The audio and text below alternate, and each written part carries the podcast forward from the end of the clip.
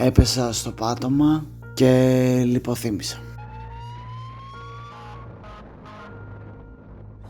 Κρατηθεί στη ζωή δίνει ένας 28χρονος που κατά τη διάρκεια καυγά έξω από νυχτερινό κέντρο του Βόλου χτύπησε στο κεφάλι και υπέστη σοβαρό αιμάτωμα. Πριν περίπου 3,5 χρόνια λοιπόν, στις 29 Σεπτεμβρίου του 2019, ο Γιάννης Κολέτσος, 28 χρονών τότε, είχε απλά βγει ένα βράδυ έξω με τους φίλους του για να διαχεδάσει. Εκείνο το βράδυ πραγματικά άλλαξε για πάντα τη ζωή του βρέθηκε από το πουθενά στην εντατική, σε κόμμα και η ζωή του τα επόμενα χρόνια ήταν γεμάτη χειρουργία, φυσικοθεραπείες και μια τεράστια προσπάθεια σωματικής και φυσικά ψυχολογικής αποκατάστασης. Μίλησα με τον Γιάννη, του έκανα κάποιες ερωτήσεις και είναι εδώ για να μας περιγράψει τι έγινε, τι ακολούθησε, την όλη διαδικασία και το πού βρίσκεται αυτή τη στιγμή. Πρόκειται για ένα πολύ τραγικό συμβάν, όμως μέσα από τις πιο δύσκολες στιγμές είναι που μαθαίνουμε τα μεγαλύτερα διδάγματα στη ζωή και αξίζει πραγματικά να κάτσεις να ακούσεις τον Γιάννη και την ιστορία του και ίσως φύγεις έχοντας λάβει ένα πάρα πολύ σημαντικό μάθημα για τη δική σου ζωή. Το όνομά μου είναι Γιάννης Κολέτσος. Το περιστατικό αυτό διαδραματίστηκε στην πόλη του Βόλου 29 Σεπτεμβρίου του 2019. Μετά από μια νυχτερινή έξοδο με πολύ κέφι, χορό, ποτό, μια πολύ ωραία βραδιά. Για μια σήμαντη αφορμή ήθελα να είμαι ειρηνοποιός μιας ακραίας κατάστασης ξυλοδαρμού και τελικά βρέθηκα εγώ το θύμα Έγιναν όλα τόσο γρήγορα που ούτε καν μπορούσα να το συνειδητοποιήσω. Ήμουνα κάτω στο πάτωμα, σηκώθηκα, έπιασα το σώμα μου στα σημεία που χτυπήθηκα, δεν είχα εμφανίσει σημάδια. Ήμουνα σοκαρισμένος, τρομοκρατημένος και παρότι θα πηγαίναμε αλλού μετά να κοιμηθούμε στο σπίτι ενός φίλου, εγώ κατέληξα μόνος μου σπίτι γιατί δεν ξέρω, ένιωσα πολύ περίεργα. Κλείνοντας την πόρτα λοιπόν του σπιτιού μετά από κάποια ώρα ήδη άρχιζα να νιώθω λίγο αδιάθετος. Μετά από λίγη ώρα έπεσα στο πάτωμα και λιποθύμησα. Ήμουνα λοιπόν στο πάτωμα περίπου 12 ώρες, μπορεί και παραπάνω, μπορεί και λιγότερα, δεν θυμάμαι ακριβώς. Προφανώς και αυτά τα περιστατικά δεν τα θυμάμαι γιατί ήμουν ήδη σε κόμμα. Μετά από αυτές τις ώρες ήρθαν δύο φίλοι μου στο σπίτι ενώ με ψάχνανε ήδη πάρα πολλά άτομα να με βρούνε ενώ λίγης με έσωσε η κοινωνικότητά μου γιατί επανδρώθηκε ολόκληρη ομάδα και ένας φίλος μου που έσπασε την πόρτα με βρήκε κάτω στο πάτωμα γυμνό να βγάζω αφρούς και να σπαρδαράω και κάλεσε κατευθείαν το ΕΚΑΒ.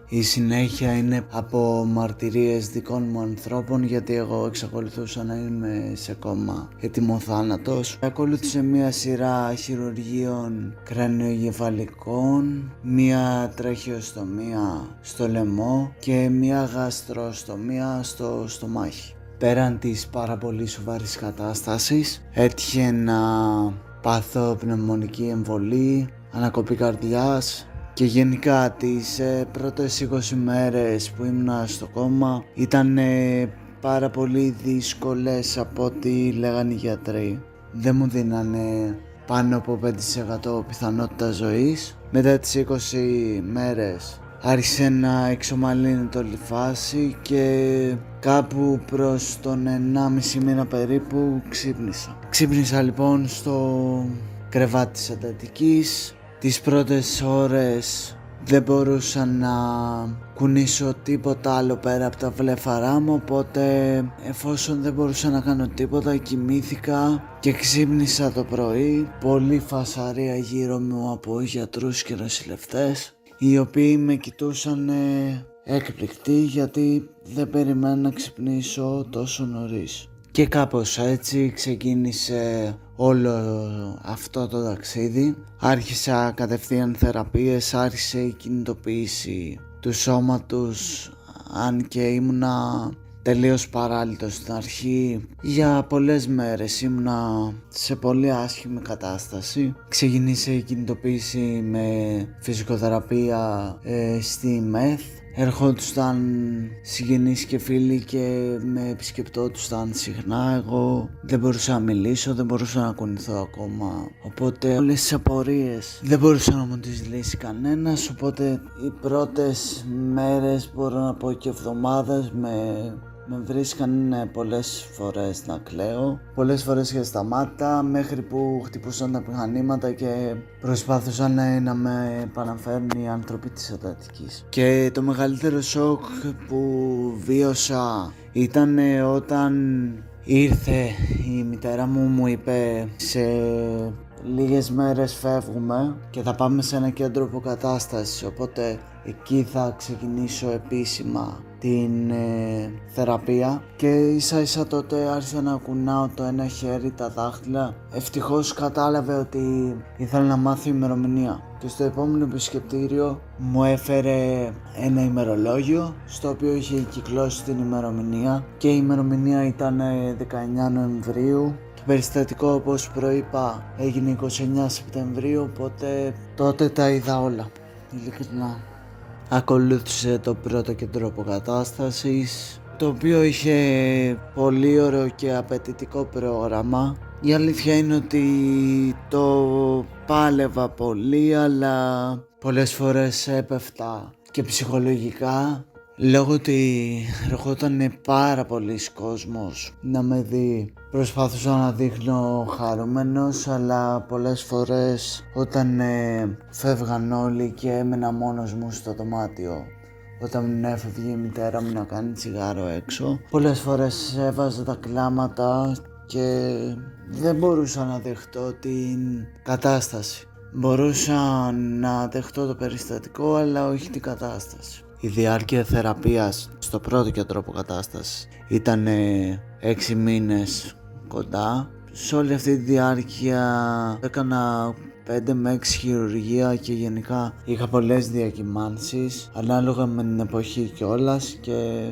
κυρίως ε, της ψυχολογίας. Ακολουθεί το νοσοκομείο πάλι όπου γίνεται η επέμβαση για την τοποθέτηση μοσχεύματος στον εγκέφαλο. Και συνεχίζουμε με το δεύτερο κέντρο αποκατάστασης στο οποίο στο νοσοκομείο ήμουνα κοντά στον ένα μήνα και άλλον 1,5 νομίζω στο κέντρο αποκατάστασης νούμερο 2 την αρχή ήταν όλα καλά αλλά επειδή ήταν ήδη η κατάσταση του κορονοϊού Αντωνίου άρχισα να λυγίζω πάρα πολύ συναισθηματικά όπου μετά από μια ασθένεια ήμουνα πάρα πολύ άσχημα και σωματικά πέρα από το ψυχικό ε, στο οποίο λύγησα και νόμιζα ότι θα έρθει το τέλος δεν ήταν το σημείο που είπα give up. Γύρισα σπίτι λοιπόν και από εκεί πέρα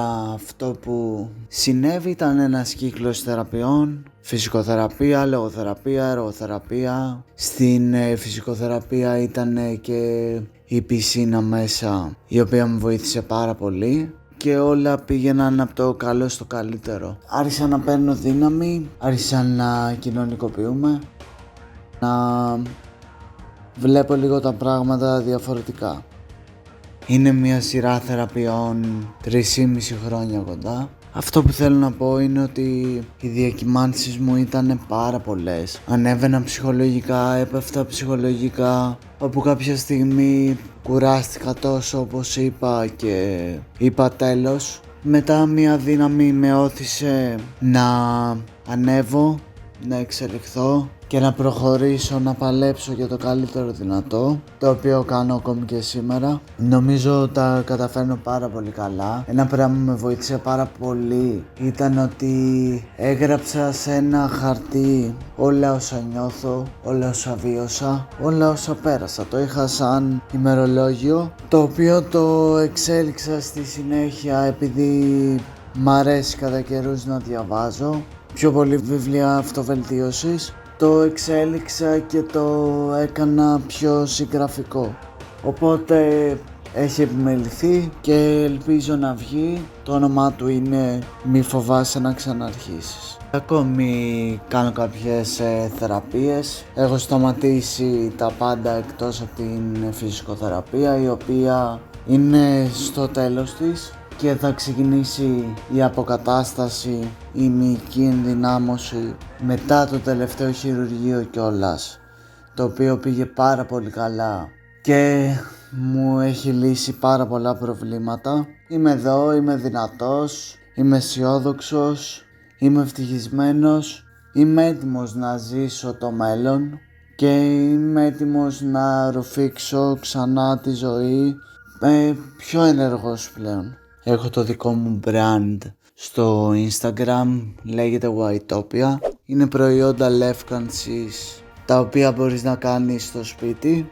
Ε, είμαι πάρα πολύ χαρούμενος που μέσα σε όλη την ταλαιπωρία έκανα κάτι δημιουργικό όπως ε, είμαι και σε αρκετές εταιρείες ε, διαφημιστικές, ε, διαφημίζω προϊόντα κάθε τύπου και παράλληλα συνεχίζω την αποκατάσταση. Αυτό που είδα λοιπόν και συνειδητοποίησα σε όλη την ιστορία είναι ότι προφανώς δεν πρέπει να τα παρατάς με το παραμικρό είναι ότι πρέπει να θέσεις μικρούς στόχους για να πετύχεις το μεγάλο ενώ θα έχεις έναν μεγάλο στόχο θα το κατακτήσεις σιγά σιγά σκαλί σκαλί και το πιο βασικό είναι ότι τα συναισθήματά σου έχουν αντίκτυπο στην υγεία σου οπότε έχοντας καλά συναισθήματα μπορείς να κάνεις θαύματα. Ευχαριστώ πάρα πολύ τον Γιάννη που μου αφιέρωσε αυτό το χρόνο έτσι ώστε να μοιραστούμε με περισσότερο κόσμο αυτή την ιστορία. Θεωρώ ότι είναι ένα τεράστιο παράδειγμα των ορίων που έχει η ανθρώπινη φύση. Αυτό που θέλω μέσα από αυτό το βίντεο, αυτό που θέλει και ο Γιάννης μέσα από αυτό το βίντεο, είναι τα άτομα που ακούν αυτή τη στιγμή και βρίσκονται σε μια κατάσταση στην οποία θεωρούν ότι δεν υπάρχει γυρισμός, ότι δεν γίνεται να αλλάξει η ζωή τους, ότι βρίσκονται στον πάτο, θεωρούν ότι δεν υπάρχει άνοδος, ότι δεν υπάρχει κάτι καλύτερο, ότι δεν μπορούν να κάνουν κάτι. Πάρε έμπνευση από αυτόν τον άνθρωπο, πάρε έμπνευση από τόσους ανθρώπους που έχουν βιώσει ακραίες δυσκολίες, ακραίες συνθήκες και τελικά κατάφεραν να σηκωθούν στα πόδια τους παλεύοντας και κάνοντας υπομονή. Αυτό το βίντεο δεν έχει ως στόχο να εκμηδενήσει τα προβλήματά σου που πιθανόν να μην είναι τόσο σοβαρά όσο τα προβλήματα που αντιμετώπισε ο Γιάννης. Κάθε πρόβλημα που βιώνεις είναι απολύτως φυσιολογικό. Κάθε άνθρωπος έχει το δικαίωμα να βιώνει την κατάσταση την οποία ζει στο έπακρο και όλα τα συναισθήματα που βιώνει εκείνη τη στιγμή είναι δικαιολογημένα και άκρος φυσιολογικά. Μην νιώθεις ενοχές για τα συναισθήματα τα οποία βιώνεις, αναγνώρισε την κατάσταση στην οποία βρίσκεσαι, κοίτα ψηλά, δες που θέλεις να φτάσεις και προσπάθησε με όλο σου το είναι να φτάσεις εκεί. Κάνε επιμονή, δούλεψε, πάλεψε και είναι πολύ πιθανόν ο χρόνος να σε δικαιώσει. Γιάννη, σε ευχαριστώ και πάλι. Εύχομαι ό,τι καλύτερο, εύχομαι να αναρρώσεις πλήρως και να πετύχεις όλους αυτούς τους πολύ εντυπωσιακούς στόχους που έχεις θέσει. Όποιος θέλει μπορεί να πάει στην περιγραφή αυτού του βίντεο να βρει το Γιάννη στο Instagram και να τσεκάρει και το brand που έχει φτιάξει. Θα τον βρείτε εκεί, ανεβάζει καθημερινά stories και υλικό, οπότε μπορείτε να κρατήσετε μια επαφή μαζί του. Όποιος θέλει μπορεί να κάνει και εγγραφή σε αυτό το κανάλι και ένα like σε αυτό το βίντεο και θα τα πούμε την επόμενη